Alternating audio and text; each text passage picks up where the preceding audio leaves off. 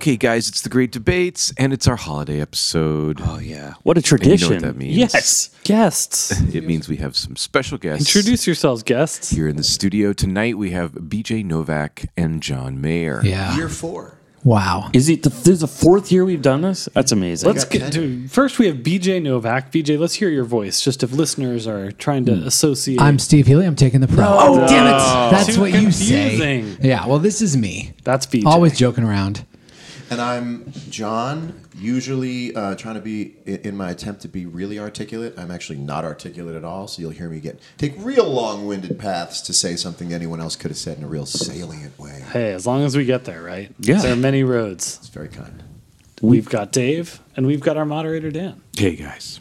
Producer Mark's in the house as well. Hey, it's a full holiday experience. It's Yeah. beautiful. It feels like feels like the holiday yes, season. It's there's holiday. a crisp It in starts there. now. But what do we come here for? It's not to talk about the crisp in the air. it's No, to we talk come here about to debate. Gah. Okay, I've got a micro top, and I think we're not going to put the timer on, but we are going to put two people against each other. And I think we're going to have John Mayer take the pro and Steve Healy take the con. Is that right? Yes. On, are you ready, John? I'm ready. Everybody should love Bruce Springsteen. Everybody should love Bruce Springsteen. Whether or not his sonic vocabulary is up your alley, you've got to appreciate such dedication to the craft of songwriting. You don't have to listen to Bruce Springsteen every day, but when you do, you should love the consistency and focus of this writer who is one of the great, great American authors, I would say, beyond just being a songwriter. And I think mm-hmm. you don't have to just listen to his music, you can watch his music go by, almost like you would read lines on a page. And, and that's worth loving, whether or not you can get into the sonic quality of every song. I know that I'm fairly recent to the fold of listening to Bruce Springsteen's music, and I got to tell you, wish I would have picked it up a long time ago because again, the construction is what's so beautiful. You might not be a fan of every paint color he's using, but good lord, the the images he's creating with those colors is to be uh, to be admired by all. I'm Steve Healy, and I'm taking the con. There was a word you used there, John, appreciate, which I think is the appropriate word to mm. use. Mm. If the debate had been everybody should appreciate Bruce Springsteen, then I'd think that was fine. Because, yeah, he's Bruce Springsteen, he's a great songwriter, a great craftsman, etc. But love, I don't think so. I don't think anybody should love anything they don't want to. I think there's a lot about Bruce Springsteen, frankly, that's just sort of off-putting. It's a slightly the saxophone solos, the '80s vibe, the aggro energy. Look, uh, do your thing, but not for me, and I don't want to love it, and I don't think I have to love it or I should love it. I think I can let that go. I think I can be like, here's a great poet, a great artist, whatever, he's doing his thing, but I don't love him. I may not even like him, and I don't have to. He's Bruce Springsteen. He's fine. He's a representative of something. But can I think he's uncool? Can I not want to be around him? Can I not want to listen to him? Of course. That's my right. I don't think everybody should love Bruce Springsteen. You you could th- I don't know how you would think he was uncool. Uh, you might want to check your language on that. I don't know what isn't cool about Bruce Springsteen. Uh, and I think to appreciate something is to to appreciate great art is to love it. If you are so sort of mm. separate in your senses mm. that you see something beautiful and you say, "I appreciate that," and it doesn't engender a feeling of love, that's a cold that's a cold life. Well, I think that is how you can feel towards certain artists. You know, like you mentioned, Bruce Springsteen is a great writer. Let's take another great American writer, Henry James. Okay, right, great. I love Henry James. I, no, I don't love him. I respect the man. I respect his work. He's done something. Sure, I'll give it up to Bruce Springsteen, but I don't have to love him, and I'm not going to. Would you like to go on record as saying, and, and, and not, not anywhere in particular, but let's just do a little thought exercise here. All right. Uh, Steve doesn't love Bruce Springsteen. Are you okay with people knowing you don't love Bruce Springsteen? I'm putting it on the podcast. I like him. I went to Bruce Springsteen no, no, show. no, no, you can't, you can't say that. Impressed. You can't say that. A lot of words I'd associate with Bruce Springsteen. Honor, yes. Respect, love, no. You've just It's described the tenets of love. If you if you were at a wedding and somebody was and and and, the preacher was was was recite was talking about love, he would use all the words that you've used, and he would use love as the sort of umbrella word for all of it. I don't know. I think there's an emotion, a feeling that love can't be faked, you know? And when I look at Bruce Springsteen, I am like, sure, the guy is rocking out, but there's just no love burbles up for me the way it does for uh, Bob Dylan or the people that I re- the grateful Jerry Garcia. I see Jerry Garcia, I'm like, love that guy. I see Bruce, I'm like, 80s, little overwrought, a little too much sometimes, little sweaty sometimes, and I don't love it, and I don't have to. Hmm. Maybe we should end there. I don't know. Let's end it. Medina's. You know, um, at first I felt like we'd lobbed a softball to John, and in the especially in the court of of Medina, like it's very easy to win on "You Should Love" uh, uh, uh, Bruce Springsteen, and when I'm convinced of a topic going into it, what I'm looking for from the pro is: Did you hit all the notes? Did you hit all the the things that I'm expecting to hear? Whatever. That being said, at the end there, heels, I kind of felt a tug toward your argument. So I'm split. All right. Split decision from one moderator. That, I'll tell you what. The, I've been here for this is my, our, our fourth year doing Yeah, this. you're an experienced debater. this was the first time I ever thought about tapping out on the choke here. Whoa! you thought I had you? I mean, look, Bruce Springsteen is, you know, I, I don't want to say anything bad about him. He's awesome. I'm excited for the outro of the show where there's obviously going Oh, to be man. what Right. Springsteen song is Mark going to choose. Look, here's the thing: Santa Claus is coming to town is the obvious choice because it's Springsteen and it's holidays. But I think Mark might go deeper than that. Mm-hmm. If he Wow. doesn't, I love it regardless. Yeah. But now, what do you do with? I Because I would say all those things are pretty much true for me. I just don't feel the love. I think there's Bruce. some Springs. If you love Dylan, there is some Springsteen that will really book keep match. working on. How that? did you get to love Bruce? Yeah, was what there an the album? Was there an where you fell in experience? Every prolific artist Yeah. Requires a point of entry into their work that is very specific. When an artist is multi-timbral, when they're putting out different things each time, depending on what you hear. Now, I agree with you. I don't necessarily love the more squared off sounding E Street band, the blaringness mm-hmm. of it. Yeah. The But- bar band sound. Yeah, I- Yeah, it's not it's not it's not my thing. I don't like those Lego pieces he's using to build necessarily. But when you hear Nebraska, I was just gonna Nebraska say we got a Nebraska guy here. There's, it's so obvious. You're wearing it on your sleeve, and I love it. Yeah, but sure, yeah, E- that was e- your point of entry. Even even Tunnel of Love, which by the way, Hmm. let's use this as a metric. In the 1980s, the late 1980s, was a vortex that sucked every authentic singer-songwriter into a crap production vortex. Every great artist has a bad mid to late 80s version of their work. And even when Springsteen was met with the sort of drum machine, the early digital kind of bad reverbs, he still pulled out some unbelievable tracks. Brilliant disguise. That's a compelling argument. Tunnel That's- of Love. Yeah. Makes me wish we heard you in the late 80s. Do you ever What would wonder the what you 80s would have mirror? sounded like? Would, do you think you could have resisted the void? I think about John Lennon h- had he lived, and certainly I wish that he had. But I think that every great artist through the 19, you know, Eric Clapton, "It's in the way which is not a bad song, but the, if you listen to the I drum sound, kind of like that. I like it too, but in a kind of a retro way.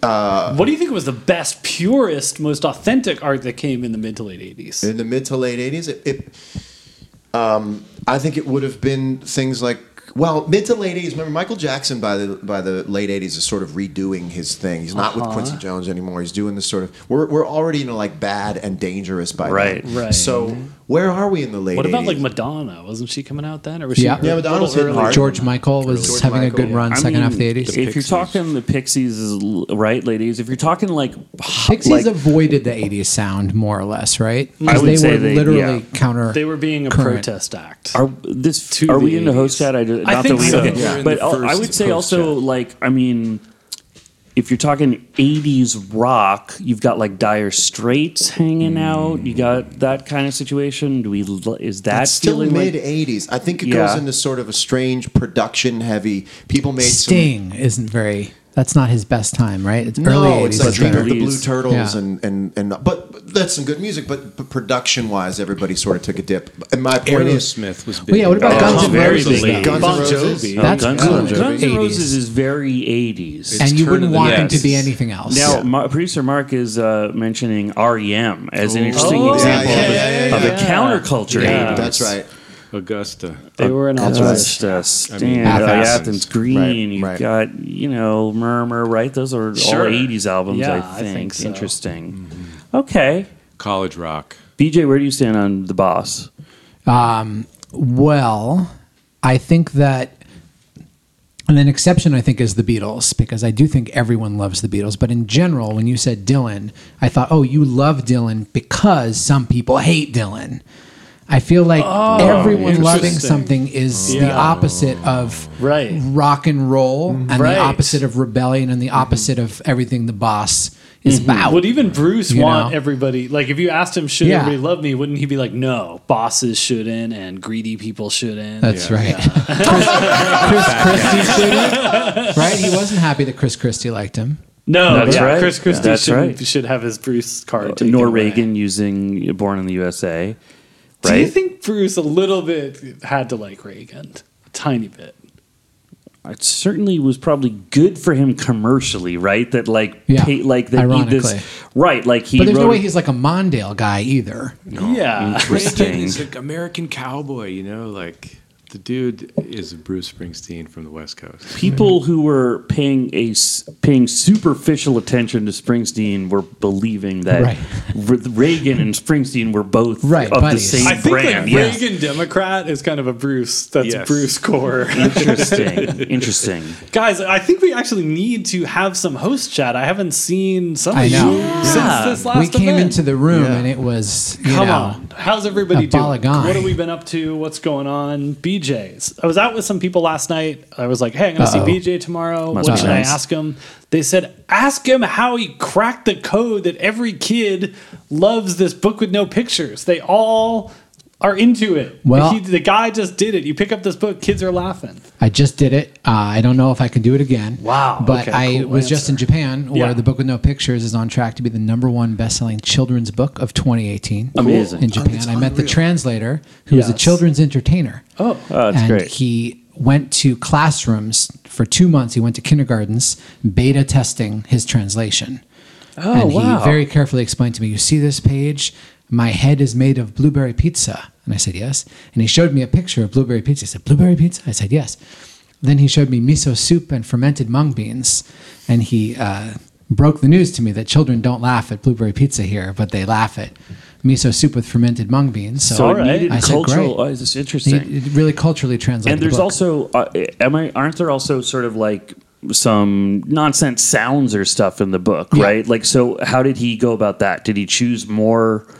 Like, uh, I don't, I don't know. Did he? Yeah. I, I hear that the book is popular in Japan, A, because it's an onomatopoeic Right. language, Uh-huh. and also that Oh. rules are so central to society that the, the idea of a book that uses the rules to break the rules That's great. really blows up a kid's head, See, which is I what see. that book Can does. Can I pitch an idea in case you're looking for a sequel to the Always. book with no pictures? Uh, the book with no binding. oh. Just a bunch of pages. just some Yeah. breaking the Here form. you go, kids. I I'll was take it. wondering if you're like the Japanese language has some in its origin some pictographic element. Right? Is it kind of a cheat to have the book with no pictures in Japanese? Does it literally Ah. translate as the book with no pictures? Yes, it does. Huh. It does. Well, but I if I can throw allowed. to our other guest here, Please. um, a, a big aspect of touring Tokyo is the street style, the fashion. And John, were you recently featured in Complex as one of the most recent examples of you becoming a fashion uh, Yeah. icon? And what you're dressed really cool today. What does fashion mean to you Uh, these days? That's such a great question. Well, at this point, look, I, I've I always have to admit that I'm a consumer. I'm not a creator. Although I think I could probably merge into being a creator. I'm a highly knowledgeable, curious, involved consumer. Right. So I'm an end user, but I'm involved in it in a way where I really like sort of taking all these influences and particleizing them as small as I can, and then reforming them as something a little more interesting than you might see on on the rack or in the lookbook or something, and, maybe it's like the best use of having a little bit of. Um, I don't know, like built-in acceptance to things I do. Like you know, like you always think like people who play rock and roll can get away with stuff. I don't want to like throw a TV out a window or something. By, by the way, throwing a flat screen TV out a window now just doesn't sound as rock and roll as it No. no tube No, it's a shame, really, Yeah. that Yeah. they've Yeah. gotten so. Yeah. It's uh, yeah. but um, That's the. the But you're trying to crash do would that in, same. with your clothes. I think there's the things that I can wear that other people could be like, he pulls it off. I'm, I'm interested in like using that to have people be like, I saw Mayer wear it, and now I know I can do it. So that's the only thing I'm into with fashion is like being slightly using a little bit of bulletproofness. Like I went to a GQ party last night. Okay. I just stopped by last minute, and I was absolutely not dressed for the occasion, and no one had a problem with it, and I was quite pleased with that. Now, if you're gonna be pushing fashion limits, sometimes you're gonna go over the line, And I hope I do. Make an error. Hope what What were your fashion errors of 2018, if any? That's hilarious. Well, you know what I would say my moves where you're just like this. We we blew Um, when I try to get too literal with something, like when I see something I like and it's far out, and I get into it because it's far out, I always end up stinging myself. It's like that's not why you put stuff up. But sometimes I do a little cosplay, and I think it's when I get into cosplay that I slap myself on the wrist. Do you have any like fashion pointers, ideas Yes. for 2019? Well, I do have some pointers. Yeah. Here we go. Um, remember Deal Meal? Richard Simmons' Deal Absolutely. Yeah. Where you got a certain number of points for calories and fat. Well, fashion in, in terms of what you wear every day is like Deal a Meal. Let's say you have 10 points, Points. and you can't spend more than 10 points. But if you're going to wear a hat, that's like five points. That's like six Interesting. points. That's a big draw. if you're going That's to a big- wear okay. jeans with orange patches on them, that's like six points. Hmm. So you, so if you're going to wear something that's really interesting, like a Japanese robe with a whole bunch of multicolors on it, that's eight points, right? Right. Jeans and t-shirts, all you have left. Sometimes you'll see people, you're like, that guy's up to thirty points. Too many points. It's two, so you only have ten to Now, spend. isn't it possible though that some people just can carry more points than other people? Sure. I feel Yeah. like I can't get away with I have more no than two points. points. I got Yeah. no kinda like points. a- yeah. I wear uh, if I'm wearing an orange shirt, forget about it. It's like that's, That's too all much your for points me. and next week's points. Yeah, exactly. Well, right? now, like don't you think that you could fight for more points? Yeah. I think you have we to- don't know how. You have to convince people over time that you're a more points guy. Yeah. It has to be gradual and it has to be believable. Here's how you do it. Yeah. You have to convince them that they're trying to tell you you look stupid is not worth their time. That no matter what they say, you're still going to do it. Like if you wear a hat for the first time out in public, Three the points. only way to wear that point, oh, that's three, four points Yeah. right there. But the only way to pull that hat off is to keep it on. That's a little play on words there. If you look like the kind of person who is taking input on the hat, Right. and you take the hat on and off and Right. place it in the chair, you might as your hat's Forget done. it. You wear that hat like it's fused into your skull. Yes. You wear that hat like when people look at you, you don't even to know your it's hat. there. Sort of like working out, lifting more and more weights. You need to feel some pain. That's right. To know that you can lift more That's next exactly. time. And I'm into right now a lot of weight. I'm into wearing things that maybe even. I can't pull Fashion off. points, fashion And I'm weight. not happy unless one out of every ten outfits is, is might run the risk of like running off the cliff. Can you think of an outfit that was just a complete flop that you ran in 2018? That you were just like too many points, miss. Uh, sometimes I go. I went like matching top and bottom. I've mm. experimented with like the matching everything, mm. and that's a little too much for a guy who's 41. Mm-hmm. I hear you. But what's the what's what's the fallout? What's the danger if you wear mm-hmm. something that didn't work? You you you just You got you it's got more points. Is you what get- happens. You, Yeah. the, you may have bought a couple points. Yeah. Yeah. the sun will rise the next day and it'll bring more points with it. That's right. That's right. Who has the most points? Well, you might say Pharrell ha- has, Oh, has definitely he's fought got for the most got points. cash in the bank. Yeah. Jared Leto has fought I was going gonna say Jared Leto. oh wow, interesting. He has most so many points. I'm somewhere up there. Are You're we talking there. about men only? Yeah, what women Is is- Gaga's got the most points? Gaga's got in the my most points. opinion, Gaga's Gaga's Points, got points. Points. For, yeah, great. yeah. When I see Gaga, All in my next book, Points for Trying, and it's uh, all about it's all about uh, how I, to wear. I how think it's a cool guide. I do. maybe at the back there should be like little tickets. You Maybe rip out. GQ could make a booklet that comes out. Exactly. I would, Yeah. I Yeah. love to be a style guide, in one, but I, I would contradict myself in two months. Dude, we didn't come here to talk about. I don't think people tune No, into the no. podcast. No, to that was fashion, great, but though. I will say that if we had more discussions like that, they probably would. Um, I think we should try some tops. Great. We have got a room full of great minds. Maybe we could just Top about 'em a little bit? Got some tops. and see what kind of. I have some tops that I have, Yes, I've submitted like these tops over the past year to the Great Debates Twitter account. Got some likes but no responses. Okay. Now's the time to bring them up. All right. A misunderstanding in which Flea auditions to be in a Red Hot Chili Peppers video is a plausible scenario. Take on Dave. Let's hear it. You really think that could happen?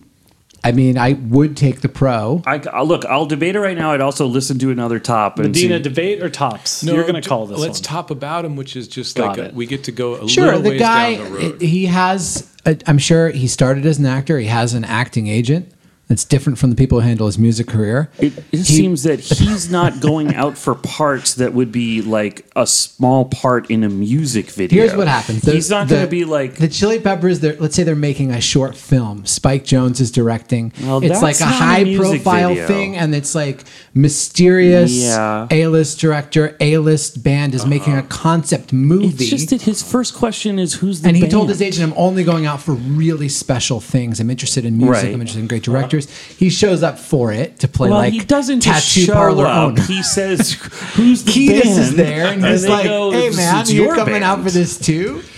Kiedis is like- there. You're at him. You're trying to make it more implausible. I mean, No, you're just Kiedis giving me this. This is a debate. Now. Kiedis is there to because Okay. he cares who's how the video looks. Oh, This is a Kiedis is major right, project. okay. And he sees Flea and he's like, "Hey man, You're I, saying I've- Kiedis is there because he's in the band, not because he also accidentally auditioned for the video. yeah, I'm not okay, I'm crazy. sorry, I misunderstood. So Kiedis sees Flea and Flea is like, "Oh fuck, is that the mysterious band?" I mean, like, it's- and then Like, oh, Flea thought plays this it was off. Thursday. Right? No, I get why that's like funny and would be amazing, but that's never going to happen. Then does Flea continue with the audition? I didn't audition? say it was probable. He- it's not plausible. I said it's plausible. So there- can if I- he told you that story, you'd never be like, "You're a liar." You'd be like, "Oh man, I, I would can be like, see "You're that." a liar." I'd be All like, right. "You didn't ask what fucking band was But now there's only Medina? one scenario in which I could think it could happen. Can I just jump in on this? Please. Um, Red Hot Chili Peppers has to say to their label, "We want to make a music video, we ca- but you cannot tell anybody who the band is that's Right. making the It's video." top secret At project. that one moment, that's the that's the locus of whether this is possible. That's interesting, but that's not what the Red Hot Chili Peppers are doing these days. They're not making top secret videos. They're not trying to like. They're They not. the- they're not they okay. we go. They're not like bring like you don't have to sign They an could easily NDA to be wake in a up- Red Hot Chili Peppers Not at video. the moment, but it could happen next year. They could wake up and see an OK Go yeah, video here's the from five problem years with ago and your say we should do thinking. that. If they do that, Flea's going to be part of that decision making I process. don't know that that's the case. You think it's just Kiedis and Chad Smith? No, Flea's the fucking visionary of the band. He's the guy. He probably more than anyone. He's the guy who's having some say in what the video is going to be. He's at least signing off No, on it. still if there's but- a top secret music video or short film or whatever, Flea knows about it. But the air gap here is Yeah. that the person who is the at the top of His the pyramid, covering agent. No, yeah, the, the the person at the very top of the pyramid of the agency tells no one else beneath him or her that it's a Red Hot Chili, Pe- Chili Peppers video. They go, "Oh, Flea's been looking for work." yeah, Flea wants That's to act, Flea but he's very own gig. selective. You know what? You guys have the wrong argument here. I'm going to flip it. I'm taking the pro, and here's how it. Here's the only way that it happens. the rest of the Red Hot Chili Peppers decide to prank Flea, and that is the No, that only way count. it happens. Yeah, it does. All right, I have- sure. I have another one. oh, okay. If an EGOT Uh huh. is hitting for the cycle, Yeah. the Grammy is the triple. Dave, do you want to explain as a baseball guy? Right. So hitting for the cycle means you hit a, a single, double, triple, and home run in the same game. It's pretty rare. Brock Holt was the first player to do it in the playoffs this year. Go Sox. Uh, he was the first this year. He became the first player to do it in the playoffs of all time. Go Sox. Yeah.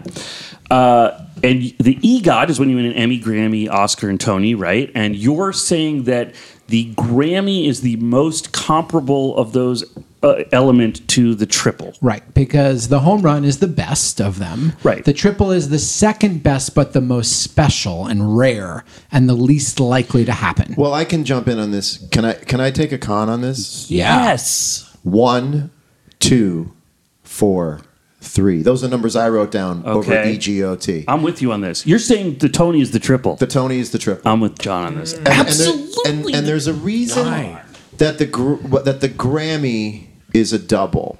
I think we can all agree the Emmy. No offense to the Emmys. Emmy's is a single. We all agree. But the Grammy And the is a- Oscar is the home run. that's I think correct. so, yeah. Now the Grammys, the only reason the Grammys is a double and not a triple is because they give so many of them out.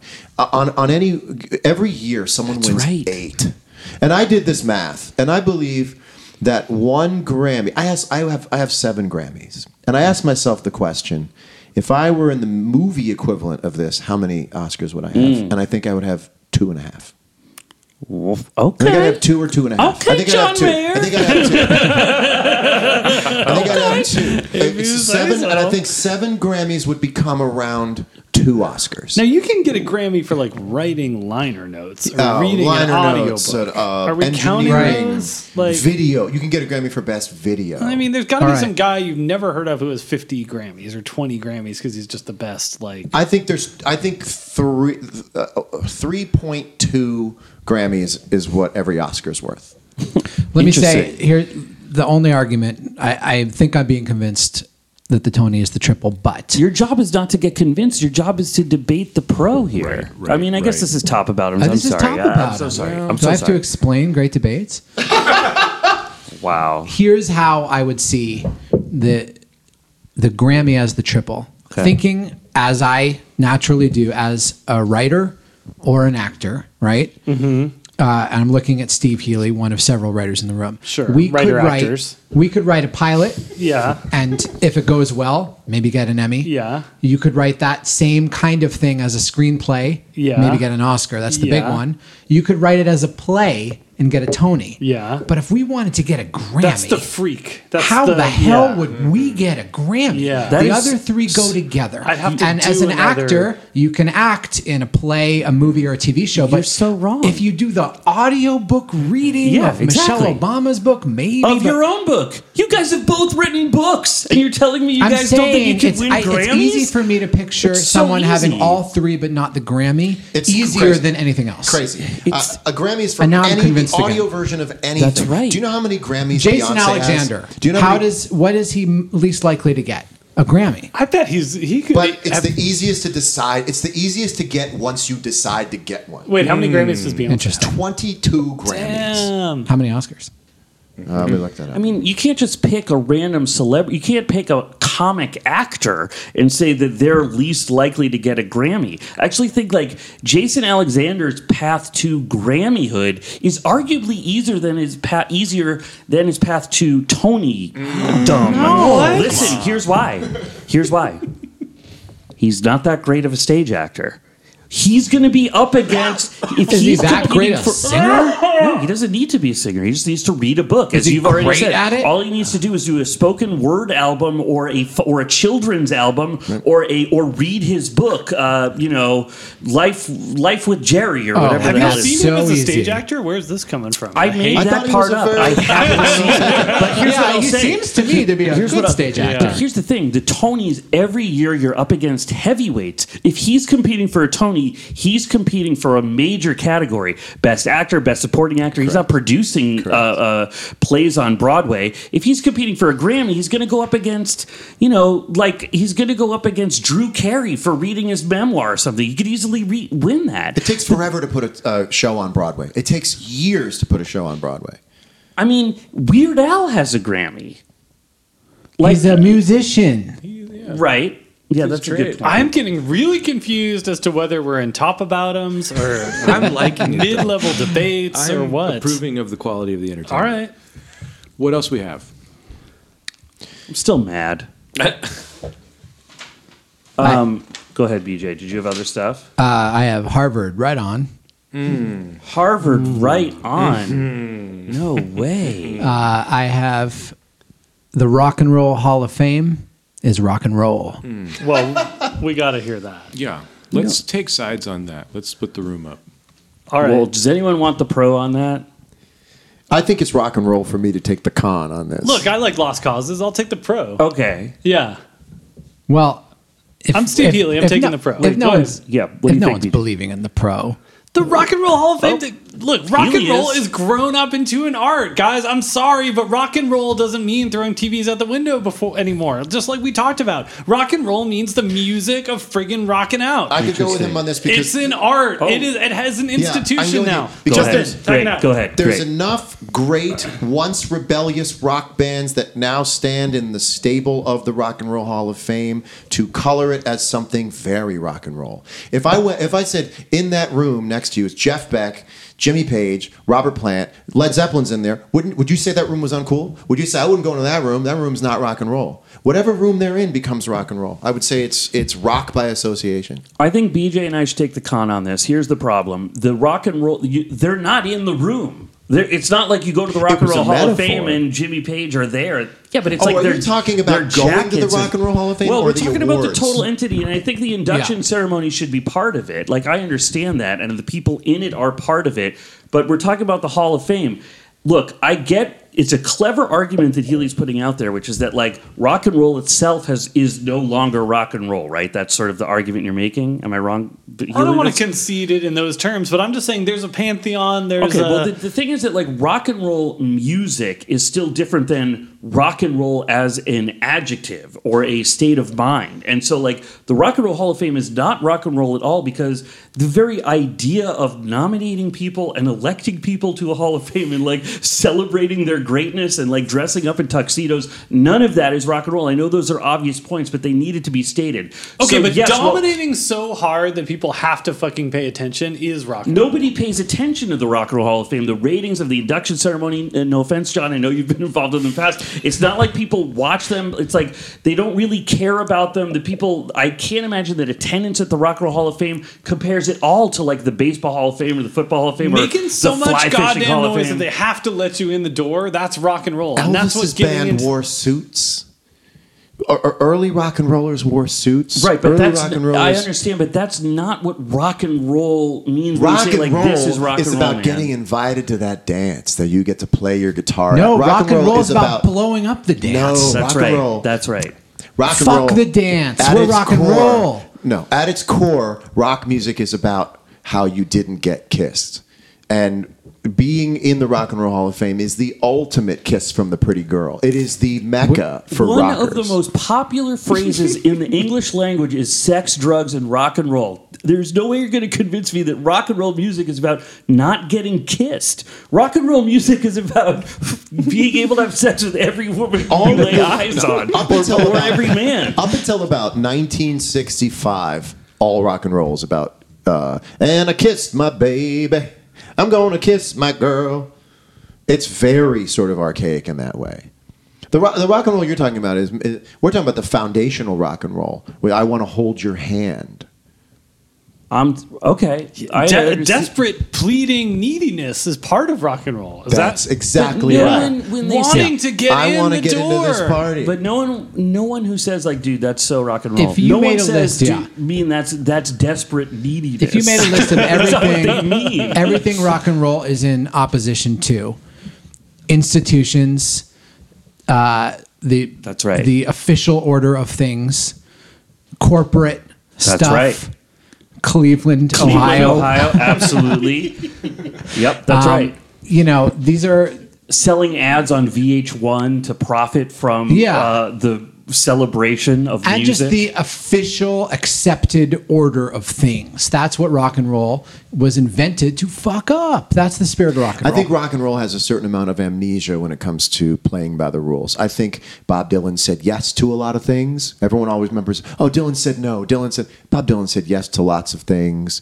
Keith Richards, he slept a lot of the time. These, these, these you know, people always think he was up and out. I, I'm sure Keith Richards was out for days at a time. But rock and roll has amnesia, and all we remember is the rebellion. But you couldn't have made a record if you didn't comply to get in the studio. If you didn't listen to a producer say, "Guys, that was the 60th take, but we've got to keep going." It rock and roll does have compliance in it. And it's in fact the people who forgot about that who don't make it anymore because they do nothing and they don't leave their house. I, I'm not saying that. I, look, that's a great point. That there's a certain business aspect to rock and roll, and again, I'd reiterate the point that like the rock and roll as a music is different than rock and roll as an idea, and to, for something to be rock and roll doesn't mean that it like you know adheres to a certain um, criteria that rock and roll music does. It absolutely means that it's anti-authoritarian. It means that it's cool. It means that it's counterculture. It means that it's like you don't want your parents. Your parents aren't going to like it. Your parents love the Rock and Roll Hall of Fame. My parents love watching the Rock and Roll Hall of Fame induction ceremony. That alone proves that it's not rock and roll. Question: Would Yeah. it be rock and roll, Yeah. in your estimation, to steal something from the Rock and Roll Hall of Fame? Yeah. Yes, dude, that's so rock and roll. It's rock and roll to steal Elvis's jacket from the comeback special. Is that rock and roll? I mean, Well, that's- I wouldn't choose that, Yeah. but Why wouldn't you choose that? well, I don't know. Honestly, it's not that cool. You, know what my honest reaction is? It's too. It's they'll too immediately miss it, and you'll get it. Okay, what Too- about- you got to go a little. You got to Thinking about start with a guitar pick. is not you got to start like- with like like Chris. Cornell's guitar pick, or something Uh, like that. Bo sounds Diddley, like a Bo. Diddley 45 or Great, something. yeah, great theft. You would steal That's- that. That's no, rock I- and roll. No, I'm not rock and roll. Of course I wouldn't steal. Look at But me. I'm is just rock and roll rock and roll about me. But it is rock and roll Got a steal three it. point guy over here. Yeah, that's right. Exactly. Yeah. so let's say you stole it. You're 16. You steal it and you give it to to the girl you have a crush on, who's a huge Bo Diddley fan. Okay. Uh, and then the, like the all private 16-year-old security team, the private security team of the Rock and Roll Hall of Fame knocks down your door and takes you away and arrests you. Like, are you like, hey, I'm on Team Rock and Roll? What does that mean? That's what the question I'm trying to get at. Would Who's you watch Team a rock and movie roll? where the thrust of the entire movie is trying to steal Jimi Hendrix's guitar from the Rock and Roll Hall of Fame? For a girl who's a big For Bo a Diddley girl. fan, yeah. It's a better idea than most Bo movies. I don't Diddley know rock what and to roll? you. I think yeah, of him early rock, blues. early rock, Teens. early rock and roll. Weigh in on the debate here. You know the hard part. I think John, that argument is actually for the con. 'Cause It suggests that the Rock and Roll Hall of Fame is the institution that needs to be broken into and and. Well, I was thinking you were going to say no, you wouldn't steal from the. Ro- I'm surprised you would think that you would steal from the Rock and Roll Hall of Fame. No, no, we're not. Again, we're not saying that we It's would. rock and it's roll, terrifying. too. I would never do Yeah, that. I'm wouldn't a it. rule follower, but it would be rock and It roll would be to rock steal and roll to something. do that. Yeah. yeah. I think also especially Elvis. And I would watch that movie. Yeah, I'd Medi- watch the movie too. Medina would steal Elvis's jacket. How many just points have is it for a Elvis's minute. jacket? That's uh, That's 25. Wearing Elvis's jacket from the 68 tour. God. That's Gaga all points. of them, baby. It's no That's a matter who year you of are, that's points. all of them. That's just underwear underneath Yeah. it. It's one of the most points in history for a garment. Did Elvis have a lot of points? Elvis had a lot of points. Yeah. Yeah, I love that. I'm I'm going to forever see people in the, through the prism of how many points they have now. Wow. This is fun. Nice hat. There's- Two points. There's a new um, school of Bible study that include that uh, where people uh, say that Joseph was the p- appointee of the Bible because of his Technicolor Yes. dreamcoat. Awarding points to different people in the Bible Yes, is a fad yeah. among And the it'll come and go, but it is an interesting textual analysis. Certainly, think- yeah. And the Quran, I don't even want to go there. But what else we got? Any more debates? I had one that I really liked, which was uh, great singing is what karaoke's all about. Oh, I like that one. All I mean, right, go for it. Take the. Pro, you want the pro? Yeah, I'll take the pro All on that. And Healy obviously wants the con. You want to take one? I feel like I'm talking too much on this. Let's get BJ no, to I, take this. I guy feel like down. I've been talking a lot. okay, good. We're then we're fine. Start talking, and some negatives are. gonna Yeah, appear. yeah, okay, great. Make the case for this. Who's who's de- is this two teams or is It's this one Mayer on one? versus everybody. Oh, Oh, I man. like that. Well, if someone wants to tag in as Mayer's partner, they're welcome. this would be to, great. I would say. What Mayer which side are we taking on? the pro. Mayer's taking the pro. The great karaoke's great singing is what karaoke's all about, and I'm waiting for him to talk so I can start. You know, it saying might be cons. fun to see somebody try and reach for a note that they have no business going for or have more love than talent while they sing a song. That might be fun for their friends. You know, if you're waiting in line to do your song in karaoke and you see someone you don't know and they're absolutely massacring a song and their friends are laughing, that's not really what karaoke is about for the whole room. Karaoke is about somebody who can sing really well, but who lives a different life than a singer professionally. And for those few minutes, they get to live that dream and they have their song. You know, I'm with John. I want the pro Damn with it. John. I want. Crazy. I Me pressed the button the on my voice chair before There's a else. place for that in karaoke, yes, but what karaoke is about is freedom, liberation, being freed from, yeah, your current life or whatever. And it's not about proving that you're a good singer or having being a good singer be part of your life. It's about even though I'm a bad singer, I could have been a rock star. That's part And of you're my entertained by that. Are my you enter- fantasy. you- that's where you want to go I'm get drinks. sorry if you're uh, stuck listening to a bad singer at karaoke and you don't like it. Don't go to karaoke with people you don't love. I say that all the time. But the fact is the karaoke is about freeing yourself of your inhibitions, of your restraints, of your self-imposed judgment on your own talent. It's I'm on Healy's side now. I'm taking the con. I'm back on Healy's side. I was BJ, I'm, I'm kidding. No. Take whatever side you like. Well, Mark, the producer right here, uh, we were talking about Japan right before the mics went on, and he said, "Oh, when you were in Japan, did you go to a karaoke bar?" The look on his face did not imply that was a place to find beautiful music. the point is, it was silly. It was fun. It was, as Healy said, people relaxing and and goofing off. It's That's what letting karaoke is about. Otherwise, um, Mark would have said, "Go to uh, an amateur."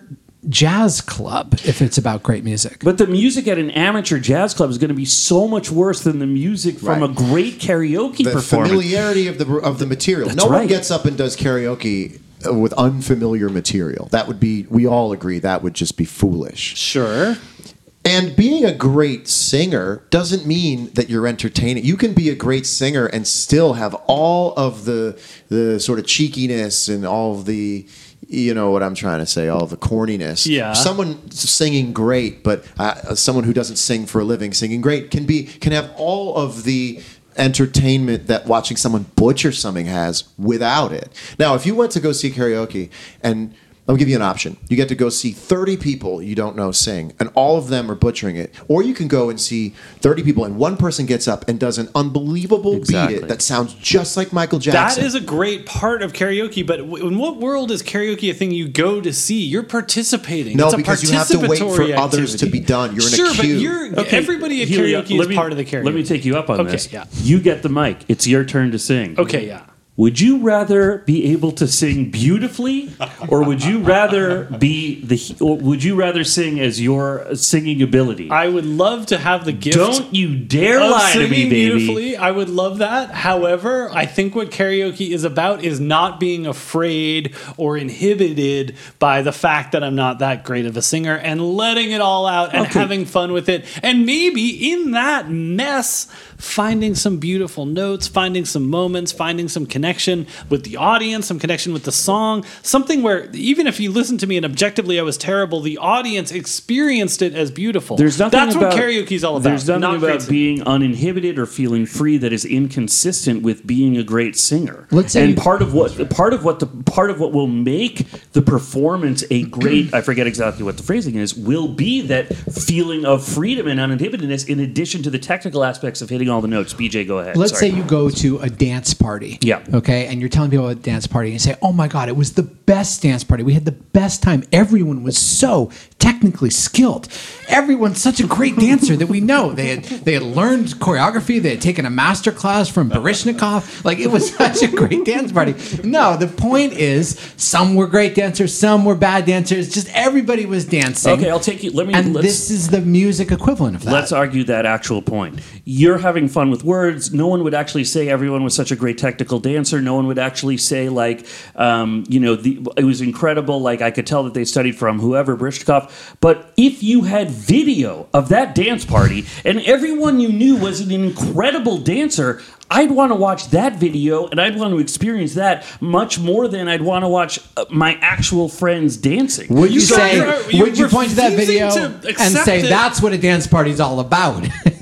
Uh, no, you'd Yes, say that was yeah, a crazy absolutely. dance party. Well, okay, but uh, what an interesting aberration. That's a different argument. That's uh, now we're talking about the importance uh, because a dance party setting is very different than a karaoke setting. A dance party, there's a much more everyone is participating at the same time in a dance party and everyone is not participating at the same time in karaoke and that is why the quality of the performance is more important at a karaoke venue than at a dance party.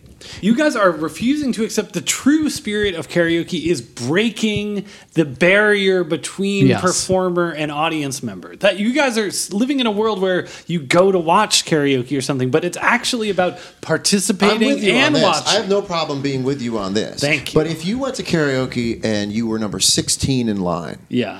and you and your friends are 16, 17, 18, 19, 20, but for the first 16 you're there, you do not know these people. Would you rather see a complete stranger just make only their friends laugh because they're like, Tom never does this, and it's horrible, and you don't know Tom? Or would you rather see, and by- I'm not saying all of them need to be great, but what it's all about That's right. is that every once in a while someone about. gets up there. That's right. And they do, you never close your, and everyone in the room can enjoy it. That's Because a for- cool. That that's cool. That's part of the fun. But that's- Tom, No, no, that's what it's all about. Tom That's hosting what it's all all that. about. No, We're no not more arguing all about cool. it. You just said it's all about the variety of people. No, we didn't. We said that it's all about that guy singing. Uh, it's all oh, about that guy You've lost that it. We need a moderator in It's here. all about the guy nailing it. Okay, so I'm going with the pro, which Yes. I did not expect to do at the beginning of the argument. But you really uh, here's the thing. I thing. think they get bonus points because I did not think that side could win. I didn't either. I went to karaoke once, and it was at this great bar that doesn't exist anymore. And they had a really nice like competition situation, and there were judges up there that held up signs.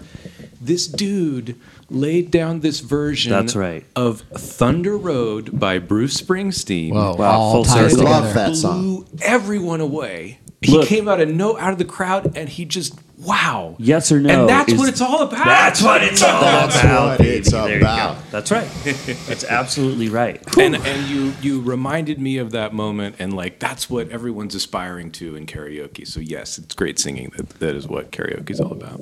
Should we have a holiday top? Yeah. Wow, do you have any? No. Does anyone have any? We should have a holiday top. Oh yeah, I sort of hmm. forgot Oh. it was the holidays. I'm being handed Oh, Thanksgiving should be moved to September. that's interesting. I like Thanksgiving where it is. Are you taking a side? Are you? I'll take a side. No, no, I don't know. Do we pro. want this? I'm looking at Medina. But we're Thanksgiving's in the rear windshield. Yeah, it's not We're this going season. to Christmas and New Year's, mm-hmm. guys. Mm-hmm. How oh. about how about living alone and having a Christmas tree is sad? Oh, wow. There's the top. Very interesting. You want pro or con? Mm, mm. Oh God, I'm so pro on this. I think it's so sad to have a Christmas tree by yourself. You might as well not have one. Do you live alone? I could I take. live I'll alone, take the con. famously All right. Okay, Go for great. it. Here, uh, John versus BJ. Well, you guys aren't going to jump in. We, we might, we might but jump in. but we don't know what side we're on yet. So, John, go ahead. Take we are in between families. We have left being children of our parents, and we have yet to become parents to our children. And this is a strange no man's land for the, the spirit of Christmas. When it comes to a Christmas tree lit with whatever colors you're used to growing up, it is a totem of sense memory.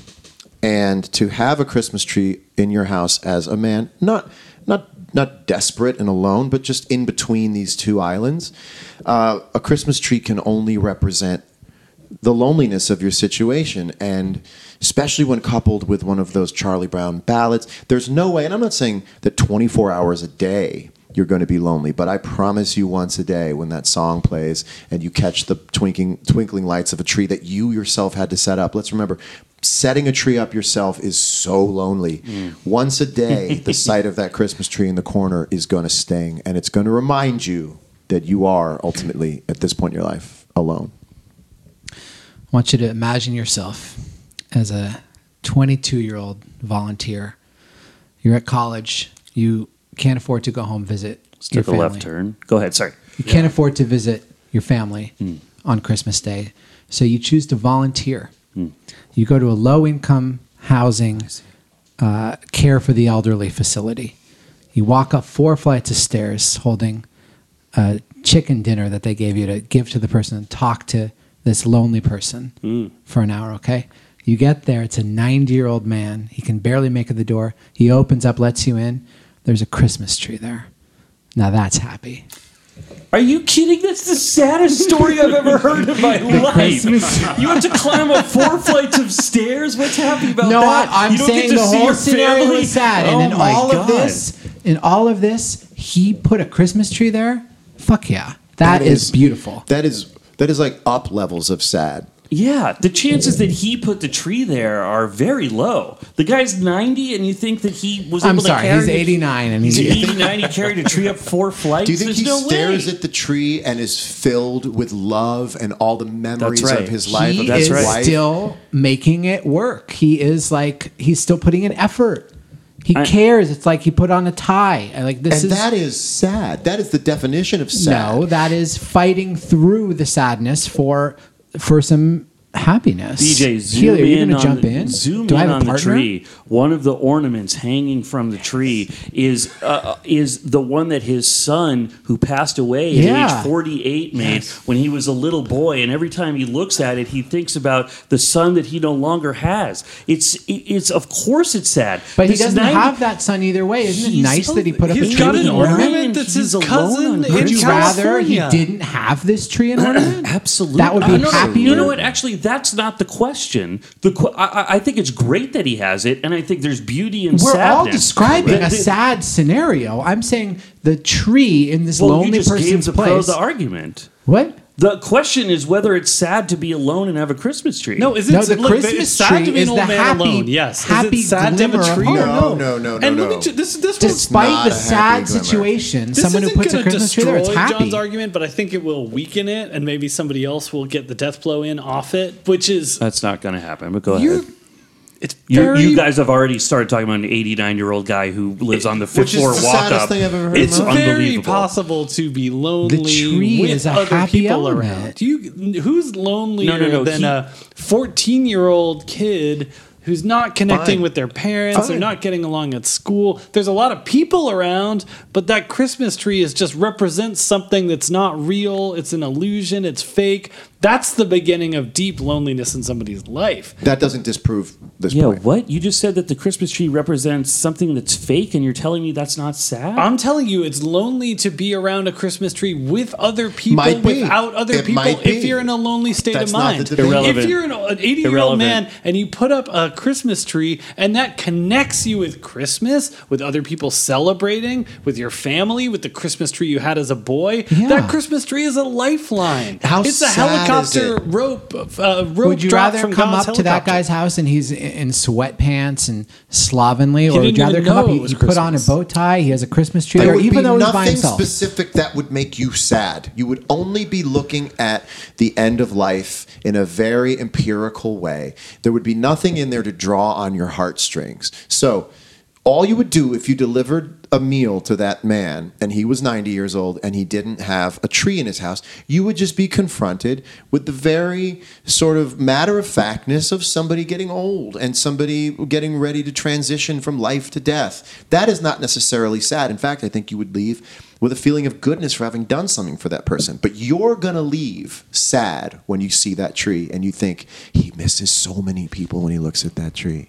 He, he misses, that's when you leave. And you might be back again because He you'll say, I remembers was so so, many people sad when he when I saw the tree. him. I'm this going to bring is him a not the Christmas he wishes he was having right now. No. And whether or not I whether or not there's a Okay, tree. Okay, but you guys are losing the point, which The is tree the tree is at itself. least the tree is an act of connection. It's an act of And courage. communion, brave, summoning. It's not a big didn't. tree, right? So can we agree it's not a towering tree? Right. It's a small tree. It's a modest The chances tree. are it's not a real tree. How did this tree connect this man to anyone? He's alone in his apartment. He By has a definition, tree. it You has have a tree. as It's a connector. Christmas. He's part of the Christmas spirit. Everything on the Didn't see television The man without the tree is lonelier than the man with the tree. yeah, Not yeah. true. You guys and are, he's in a worse state. You're seeing the symbol of what connects him and thinking that just rem- that by contrast that tells you how lonely This he isn't is. a debate about loneliness. It's about sadness. it's whether about the, meaning Christmas, of trees. You know what? I'm saying they mean connection. It is, and Yeah. and we're saying that it means sadness. It's a remembrance of things lost. It's a it's a feeling of uh, what can never be again. Especially in the instance that BJ has presented us with of this poor guy on a fifth floor walk up. the listeners know. The listeners are going to get it. the volunteer listeners have been there. watch Twitter. Well, there's your People answer. are crying of happiness right now, picturing this scenario. Eric Roth is going to write the movie of this. Yeah, I mean, I think we're going to let Twitter decide, but I think the, the pro kind of backed the con into a corner and never let go. Well, the con did create a scenario that was hard to. It became opaque. two lonely people meet over a small tree in an old No, man's apartment. I, I kind of I agree with with the pro side. I mean, I I wish I could agree with the con side because I do think it is brave to. Here's No. here's the thing is like if you have a tree and you're alone, then you're kind of settling in in your aloneness, which is mm. lonely.